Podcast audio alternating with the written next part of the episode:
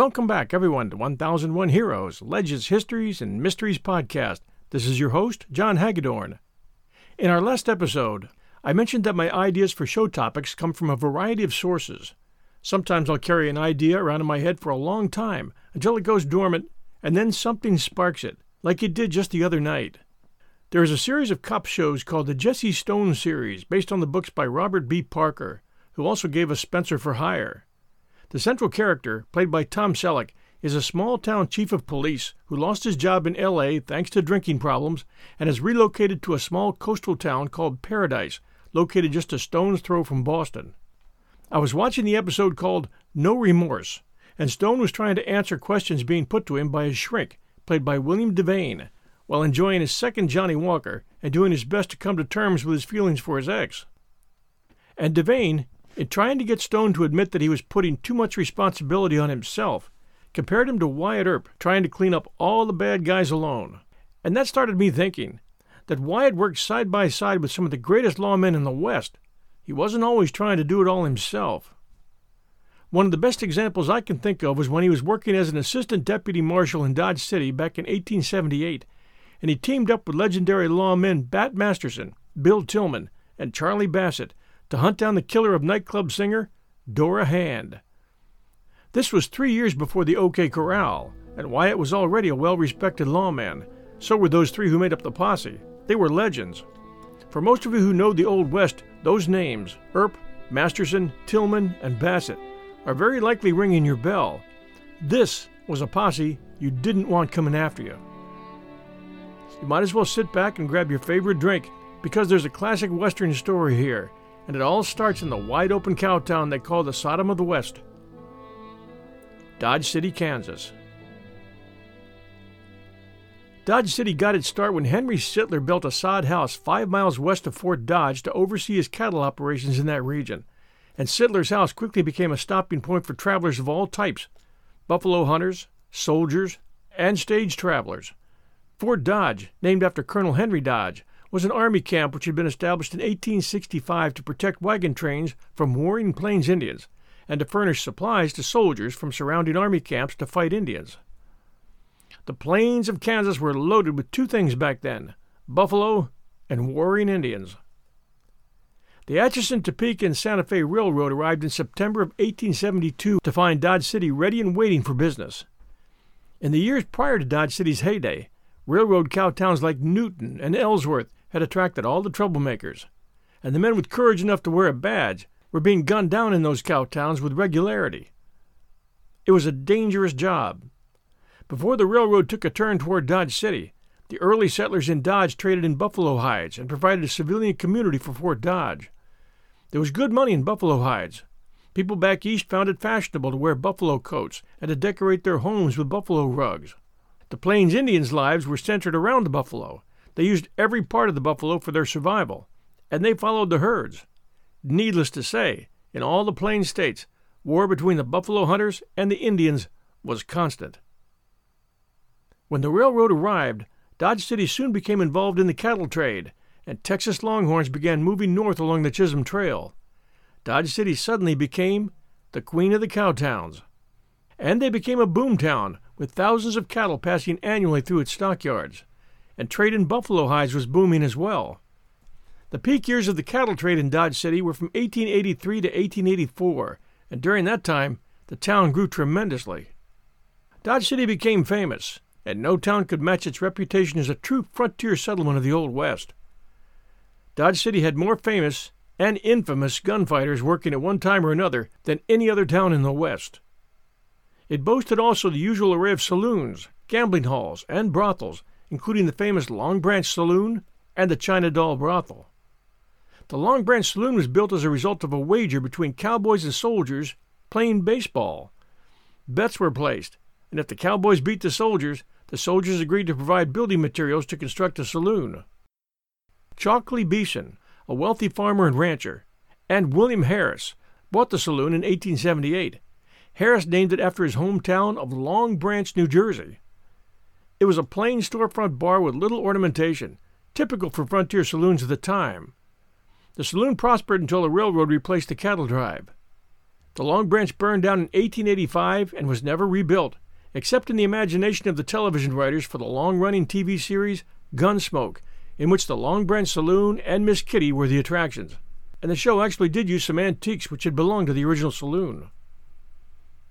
The Long Branch Saloon soon became the most popular and refined saloon in Dodge City. Beeson was a talented musician and led a five piece orchestra that played nightly. The Long Branch served milk, tea, lemonade, sarsaparilla, and all types of alcohol, including champagne and beer. You want to guess what the favorite beer was? Anheuser-Busch was the original beer served at the Long Branch. Drinks were kept cold in the winter with ice from the river. In the summer, ice was shipped by train from the mountains of Colorado. Gambling ranged from 5 cent chuck-a-luck to $1,000 poker, which gives you some idea of the money that was flowing through Dodge. The China Doll Brothel was famous for its $3 all night looky feely dewy brass tokens, which can still be found on eBay today. For a time in 1884, at the height of the wild times, Dodge City even had a bullfighting ring where Mexican bullfighters would put on a show with specially chosen longhorn bulls. In 1878, when our story takes place, Dodge City was a wide open cow town, complete with two newspapers, dance halls, dozens of saloons, theaters where comedy acts, acting troupes, and singers could entertain, hotels, restaurants, retail shops and services, and gambling halls and brothels were legal and prospered. Dodge City had a divided conscience, though. The citizens of the town, for the most part, wanted peace and prosperity, but many of them were connected in one way or another with the businesses that profited largely from the cowboys and cattlemen who spent money freely while in town. They knew they needed law and order, but the city councilmen sometimes got real timid when the law got too rough, so they placed restrictions on what their peacemakers could and couldn't do. Does that sound familiar? And being a lawman in Dodge City was no easy task. A lawman had to be part politician and part lawman. Many cowboys came to have a high opinion of themselves and their value to the town, and many of them developed a sincere hatred for lawmen. The cowboys, fresh off the trail, recently paid and looking for excitement, liked to shoot up the town, including sometimes the outside and inside of theaters, brothels, and saloons. They liked to occasionally rob strangers, rope and drag innocent civilians down the street, and gun down civilians and lawmen in the streets and they were almost always drunk. When the lawmen apprehended and arrested the wrongdoers, they were taken to the jail and forced to wait for trial, which could take days or weeks depending on where the county judge was at the time. Often they were bailed out by local businessmen. Sometimes they would escape, and when they did, a posse would go after them. When the criminal was high stakes, they sent the best. And when Wyatt Earp, Bat Masterson, Bill Tilghman, and Charlie Bassett rode out of town on October of 1878 in pursuit of James Kennedy for the murder of singer Dora Hand, James Kennedy didn't have a ghost of a chance. We'll return with Dodge City Legends Part 1 The Murder of Dora Hand right after these sponsor messages. And now, back to our story. There were two types of lawmen in Dodge City Sheriffs and their deputies were elected by voters and were paid employees of the city. Marshals and their deputies were appointed by a public official and paid by the federal government. These men were all men with the bark on, as the saying went. They were honest, hard-working, and experienced in confronting and arresting lawbreakers of all types. They knew the territory for hundreds of miles in any direction, and they knew the ways of lawbreakers and hardened criminals. Their lives were in danger as long as they were wearing a badge, and they had all been forced to kill in the line of duty, although that was always their last choice. Most of the time, they found ways to defuse the situation, either by talking down the offender or giving them a swift rap on the back of the head with their pistol when it was called for. Almost without exception, the men they arrested were armed and intoxicated, and they had friends close by who wouldn't hesitate using their weapons. For this reason, many sheriffs, marshals, and deputies were killed in the line of duty. U.S. Marshals, like Charlie Bassett and Ed Masterson, Bat's brother, covered a much wider territory. For instance, a Dodge City marshal would go after horse thieves, train robbers, and murderers in the area, taking in most of Nebraska, Kansas, and the Texas Panhandle. That was a huge area to cover, so they were often out of town on business. It was the sheriff's deputies who got stuck with serving summons, handling local disputes, and dealing with rowdy cowboys and drunks, for the most part. That wide open town, with its cross section of business owners, cowboys, buffalo hunters, soldiers, scouts, gamblers, Chinese railroad workers, soiled doves, con men, and drunks, had one thing in common. They almost always treated the theater troupes with respect. They packed the theaters where dancers, entertainers, and singers would entertain, and even the toughest men would sit quiet and wide eyed listening to entertainers like Dora Hand sing. All of these men had come from somewhere else, and that somewhere else was often missed. And entertainers like Dora reached a hidden chord within these men that brought back memories of home, the girl next door, or of mom singing while she was hanging clothes out to dry, or rocking the baby to sleep. Dora Hand, born Isadore Addie May in 1844 in Lowell, Massachusetts, had shown strong vocal abilities at an early age, which prompted her well to do parents to enroll her at the Boston Conservatory of Music. From there, she went to Germany for additional training and became a member of the operatic singers touring Europe. When she returned to America, she started touring the States, and she became addicted to life on the road. When she joined a theater troupe that was touring the West, she fell in love with the openness of the plains and the open admiration she received wherever she performed. At one point, she married an army captain named Theodore Hand and left the stage, but life on an army post, with her husband often gone on missions, just wasn't her cup of tea. To make things worse, he was unfaithful, and word was getting around. She divorced Hand in 1878 and changed her name to Fanny Keaton and got back on the stage in St. Louis. By 1878, she was working in Texas and signed on with a theater troupe which was set to appear first in Abilene and then in Dodge City, Kansas. She came by stage to Dodge in June of 1878, accompanied by her housekeeper and her good friend Fanny Garretson. She was greeted by Mayor James Kelly, who had seen her act previously in another town. He was instantly inspired by her voice and taken in by her beauty. She described her arrival in Dodge in a letter to a friend, saying that the town showed a dizzying amount of activity. It was not a quiet, dusty front street that welcomed her, but filled with careening hack drivers, with people having to jump out of their way, soiled doves standing outside the doorways of their dens, stray dogs scrounging for food, ranch hands working their bawling livestock into pens or railroad cars, disorderly drifters piling in and out of bars, and the occasional sound of pistol fire. Where some women would have climbed right back on the stage, Dora Hand found herself smiling. She felt right at home, a part of the excitement. She must have communicated that through her singing because the whole town fell in love with her. The Dodge City Times and the Ford County Globe kept up with the comings and goings of notables in the city and surrounding counties, and the Times once noted that when Dora Hand and actress Hattie Smith were booked at any theater, there was bound to be a full house. During the day, Dora served the community by helping to take care of the homeless and the sick. She would sometimes grubstake cowboys who were down on their luck, meaning loan them a little money. She liked to perform in Dodge, and though she occasionally performed in other towns, she always returned. She had her share of suitors, who she always let down easily, and then there were a few who just wouldn't give up. There was one who particularly stayed after her, and his name was James Kennedy, spelled with one N K E N E D Y. Kennedy was the handsome, overly indulged son of Texas cattle baron Mifflin Kennedy, and James was arrogant, having cut a wide swath back in Texas. He worked with a large group of cowboys who gave him shelter, and rarely picked a fight with them, since he was the boss's son. When not working, he dressed in expensive clothes and played the part of a wealthy man's son pretty well when he strutted into the Alhambra saloon in Dodge of September 1878, it was with the intention of introducing himself to Dora, marrying her, and escorting her back to his ranch. She couldn't help but notice him as he shouldered his way to the front of the crowd and stood clapping and smiling at the end of her song. She had seen his type before, and there just wasn't any attraction. She surrendered the stage to Fanny Garretson, grabbed her favorite drink from the bartender, and quietly seated herself at the back of the room. James strolled over to her and pulled up a chair without asking for an invitation. He placed a bottle of whiskey and two glasses in front of her. She watched him with polite indifference, and in spite of his attempts to capture her attention, she kept her eyes focused on the stage beyond him and Fanny's performance.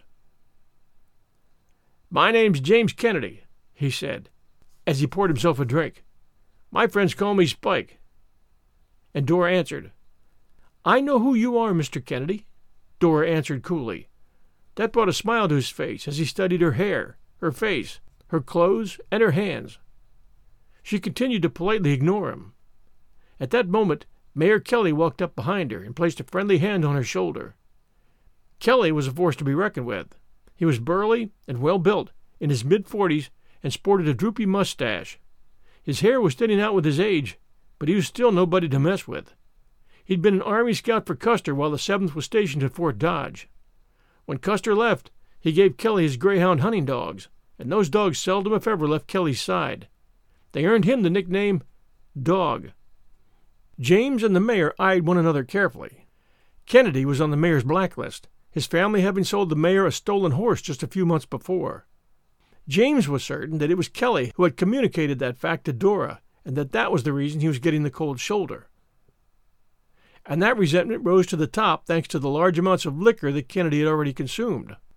His voice rose as he started to cuss out Kelly, and he blurted out that he, Kennedy, would have Dora as his own. Kelly waited through this about one long minute, allowing Kennedy to make a fool of himself, and hoping that his cowboy pals would grab him and escort him out.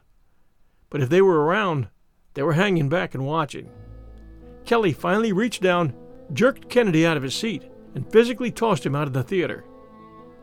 After he sobered up, Kennedy swore to anyone who would listen that he would get even with Kelly. The next morning, Mayor Kelly headed for his home, which was a modest house located just behind the Great Western Hotel, and attempted to take a nap. A little later, Kennedy decided to pay Kelly a visit. Kelly woke up quickly to the sound of footsteps across the gravel path leading to his front door, grabbed his revolver, which was always handy, and seeing it was Kennedy, flung the front door open, and pointed his gun straight at Kennedy's chest. Kennedy was taken aback. He was expecting an easy attack on the sleeping man. Now he was staring down the barrel of a 44. James's plan came to nothing, and he had nothing left but insults, which he started shouting. Kelly ordered him off his property. Kennedy had no choice but to back up. As he did so, the wind lifted the curtains of Kelly's bedroom, revealing the bed where he slept within a few feet of the front window. A savage look came across Kennedy's face as he pictured Kelly lying there in a pool of blood. Not many days later, on October 3, 1878, Dora Hand entertained another standing room only crowd at the Alhambra Saloon and Gambling House. She graciously accepted the huge applause, thanked her piano player, said good night to her audience, and left the saloon to retire for the evening.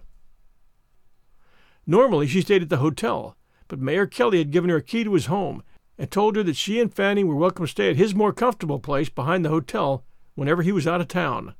She went in, changed into her nightclothes, and soon was fast asleep in the mayor's bed. Her friend Fanny finished her show around midnight, and soon was sleeping on the other side of the bed from Dora. At 4:15 a.m., Fanny Garretson was awakened by four pistol shots, which she believed had hit the walls of the house. She glanced down at the quilt covering her and saw a burn hole in the fabric. Then she pulled the quilt away and saw Dora's blood flowing out from her side. Dora wasn't moving or making any noise. She appeared to be dead. Fanny raced out of the house, screaming, her eyes wide with terror. Shaking and hysterical, she sat down in the alleyway between Mayor Kelly's home and the row of saloons that bordered the building in the back. Wyatt Earp and Jim Masterson, Bat Masterson's younger brother, were on duty that night, and hearing four gunshots, came running. They found Fanny Garretson outside in her nightgown, sobbing, her arms wrapped around her knees, rocking back and forth. All she could do was point at the house and repeat, Poor Dora! Poor Dora! Wyatt and Jim went around to the front, noticing that the front door frame had been splintered by a bullet, and went inside, drawing their guns, not knowing what or who they would find. Bat Masterson, who had been awakened by the shots, arrived at that time as well, and tried to calm down Fanny outside. When she calmed down enough to talk to him, she said Dora never spoke and died unconscious. She had been asleep when she was struck and unconscious when she died. Fanny had no idea who had done the shooting. She stated that they had been sleeping in the mayor's bed and that he had told them that whenever he was away they were welcome to stay there. It was much more accommodating than the hotel beds. The judge had been sick for two or three weeks, and he was obliged to go to the hospital at Fort Dodge. Then her body convulsed again with sobs. When she recovered from that, she said, in gasps, What a horrible death! To go to bed well and hearty, and not dream of anything, and to be cut down in such a manner, without chance to breathe a word. Wyatt and Jim entered the room where Dora lay dead in a pool of blood. She had been shot once in the side, near the heart. The judge and coroner, Rufus G. Cook, had been summoned and soon arrived. He gently lifted Dora's arm, saw the bullet hole, and muttered the word coward under his breath. Bat was standing next to him as he pronounced her dead, shook his head, and stalked out of the room. His brother and Wyatt joined him outside. Fanny had been escorted to a hotel by friends who had been alerted. Jim asked Bat, Does Kelly know any cowards? Bat replied, Hell, he probably serves a dozen or so a night that are all gurgle and no guts. Maybe, Bat said. It's just somebody that can't get served at all at the Alhambra. Bat glanced over at Wyatt, knowing exactly what he was saying, and voiced the word Kennedy. Wyatt nodded in silent agreement. Kennedy was the son of a stern Quaker, the previously mentioned Mifflin Kennedy, and a beautiful Mexican mother, Petra, from whom he had inherited his dark features. She was the daughter of the former governor of Mexico and a devout Catholic. Mifflin, who had been a ship's captain in his early life in Philadelphia before leaving the East to seek his fortune, had become a very wealthy cattleman and had once been a partner in the famous King Ranch, but had purchased his own 172,000 acre ranch named Laureles, about 23 miles outside of Corpus Christi, Texas. Mifflin Kennedy had as much to do with Dodge City's growth as anyone, and received special treatment from all the cow towns through which he ran his cattle. The two had six children, of which James was the most spoiled. As he grew through his teens, he was always getting into scrapes and hanging with a bad crowd. He particularly liked fast horses, gambling, whiskey, and whores, and his father was always bailing him out of trouble. To try to keep him honest, his father gave him a panhandle spread and 2,000 head of cattle, as well as a bunch of cowhands, but it failed to keep him out of trouble. Hard work and empire building held no interest for James. He spent most of his time far from his ranch, and when he first saw Dora Hand, who was using the stage name Fanny Keaton, performing at Lady Gay Saloon in Dodge City, he knew he had to have her. There was a problem, though. He couldn't buy her. And many say that puts a stake through the idea that Dora was a working girl. To be honest, she didn't need it. She was a soloist making $75 a week, that being equal to about $1,750 a week today. While Dora sang, Jim Kennedy stayed busy garnering the attention of law in Dodge City. On July 29, 1878, Dodge City Deputy Marshal Wyatt Earp arrested Kennedy for brandishing a pistol. Brandishing likely meant that he had it out and he was waving it around, and likely firing it. The fact that Earp arrested him while doing it shows how these peacekeepers worked walking right up to them and taking their weapon from them, either from the front or the back, and usually giving them a rap on the head to calm them down. I remember the episode we did on Wyatt Earp when, in his later years, he explained that move and how it was done to a young USC student working as summer help at MGM Film Studios in, Los Angeles. The young student's name? Michael Morrison, known to us today as John Wayne. On August 17th, Marshal Charlie Bassett arrested Kennedy for disorderly conduct. A judge let him off with a fine and a warning to stay out of trouble. Kennedy was on a one way track to self destruction.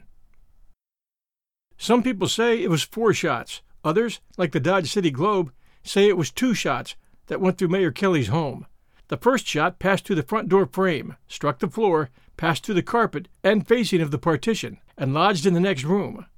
The second shot also passed through the door, according to the Globe, but it was apparently more elevated, striking the bed, passing closely over Fanny Garretson, and striking Dora Hand in the right side, killing her instantly.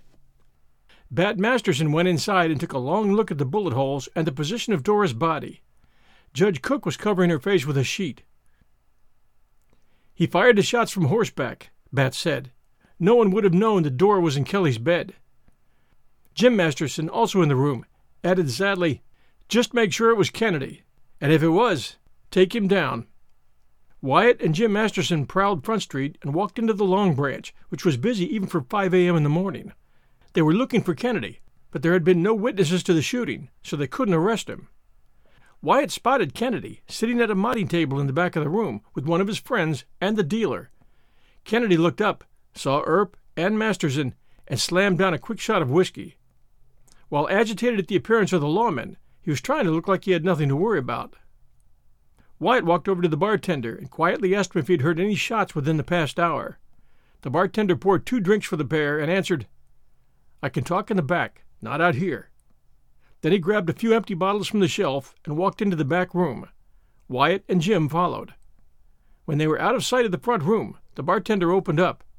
In a low voice, he said, Spike left shortly before the shooting started. Then he came back here and ordered a big drink of whiskey. I don't know what he was doing, but I do know he figures himself to be immune from ever being arrested again. Wyatt now had cause. He stepped out of the back room and looked for Kennedy, but he was gone. The batwing doors of the saloon were still swinging. The two lawmen ran out. A faint layer of dust was rising in the light of a kerosene lamp in a boarding house window at the end of the block. The distant hoofbeats of a fast horse could be heard disappearing into the night. Ever wonder where the expression, time to get out of Dodge, originated? That was likely the moment. Marshal Charlie Bassett approached the two men on the boardwalk. They told him what had happened and suggested that it was likely James Kennedy.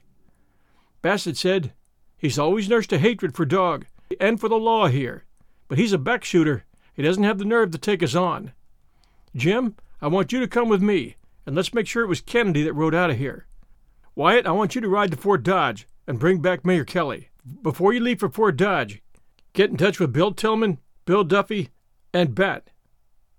And tell him we need him for a posse. We'll meet here at 2 p.m. Bassett could see that Wyatt was looking down Front Street, knowing that Kennedy was putting distance between them as fast as he could, if it was Kennedy. And they were giving him half a day's head start. Bassett read his mind and answered, Don't worry, Wyatt. Men like that leave a trail that's easy to find.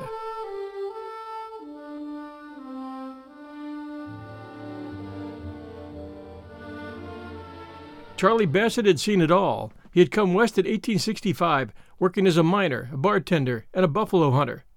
He'd been the first to open what became the Long Branch Saloon in 1872, and it was late that same year when Ford County citizens chose Bassett as their first sheriff. He was reelected twice, serving until 1878 in one of the toughest cities in the West, when the job went to Bat Masterson. The two had worked together for years, and Bat appointed Charlie as undersheriff, keeping him close which was a wise move, as Charlie had a wealth of experience by that time. Bassett also became the Marshal of Dodge that year in 1878 after the murder of the third Masterson brother, Ed Masterson, by two Texans named Jack Wagner and Alfred Walker on April 9th of that year. After Ed Masterson's funeral, the city council appointed Charlie as city marshal at a salary of a hundred a month. He and Bat had chased outlaw Sam Bass across two states. When outlaw Dave Rudabaugh held up a train at Kinsley, Kansas in January, Masterson and John Webb rode out and captured Rudabaugh and one accomplice. A few weeks later, Charlie Bassett captured the other two right in Dodge City. He had a reputation as a tough but fair lawman, and he backed down for no one. Jim Tilghman and Bat Masterson were both known as excellent shots. When Bat's older brother was killed, Bat got lead into the killer while getting shot in the leg himself. He walked with a cane for the rest of his career, but it didn't interfere with his lawman duties. He could ride and shoot as well as anyone, and better than most. Bill Tilghman was a career lawman and gunfighter in Kansas, and later went into law enforcement in Oklahoma. He never achieved the household word status of his close friends Wyatt and Bat, but he's still known pretty well today by most of the people who follow the Old West. His memoirs were made into a 1915 film that he directed and starred in as himself. You might remember a TNT network special titled You Know My Name, in which Sam Elliott played Bill Tilghman, and although that film story was partly fictional, I recall that it correctly portrayed Tilghman as a crossover in time, a lawman who now drove an automobile along the dirt roads of Oklahoma in pursuit of criminals, when not too many years ago he had been riding horses doing the same thing. He was a good lawman, and he died on duty at age 70 trying to bring down a corrupt prohibition agent. As the morning dawned and moved toward noon in Dodge City, the lawmen carefully questioned all the witnesses they could find who could give them some clue as to the killer and his movements.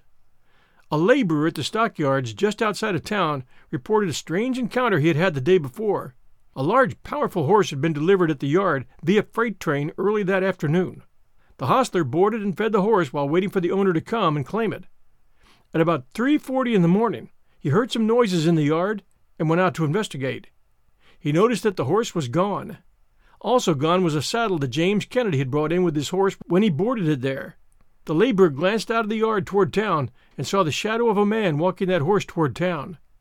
At that moment, while the man was still within earshot, another man rode up and asked the man with the horse if he knew where the doctor was in town.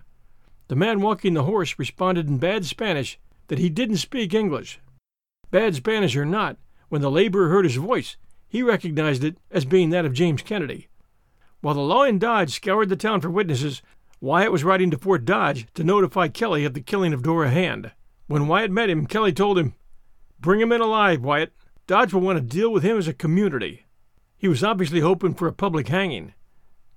By the time Wyatt returned with Mayor Kelly, they had rounded up the man who had been seen with Kennedy at the Long Branch. Bill Tilghman was questioning him. He finally admitted Kennedy swore he was going to kill Kelly last night. He said that the mayor was going to have to pay. Within the hour, the bartender from the Great Western Hotel walked in and said that the rider he saw leaving the vicinity of the murder was James Kennedy. That was all they needed. It was now 2 p.m. on the sunny afternoon of October 4th, 1878.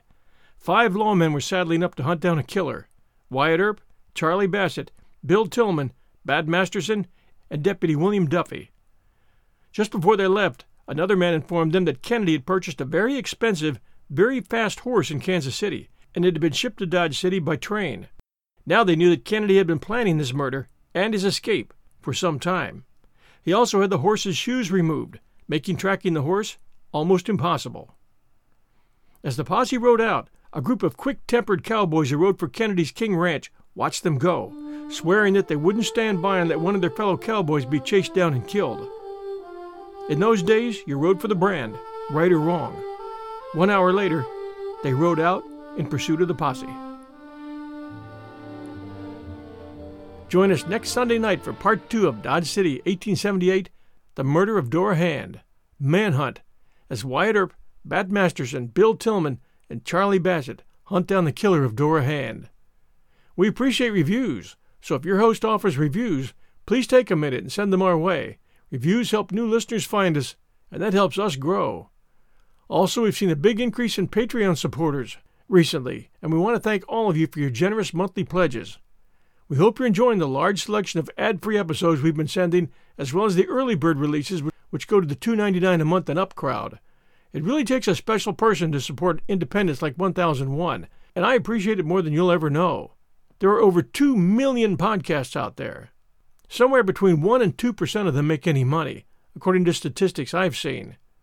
In this podcast business, the top 100 is becoming dominated by well financed corporations which have huge ad budgets and operation budgets and hire writers, hosts, and editors. Here at 1001, I do everything alone the research, the writing, the hosting, the marketing, and the editing of seven weekly shows. I'm never quite alone here. The success I've had is only because of all of you listeners, which is why you will hear me saying we all the time when referring to our podcast network. I love what I do, and I'm proud of my shows. They tell history the way it really happened. We interview great authors and deal with a wide variety of topics, and we keep it all family friendly.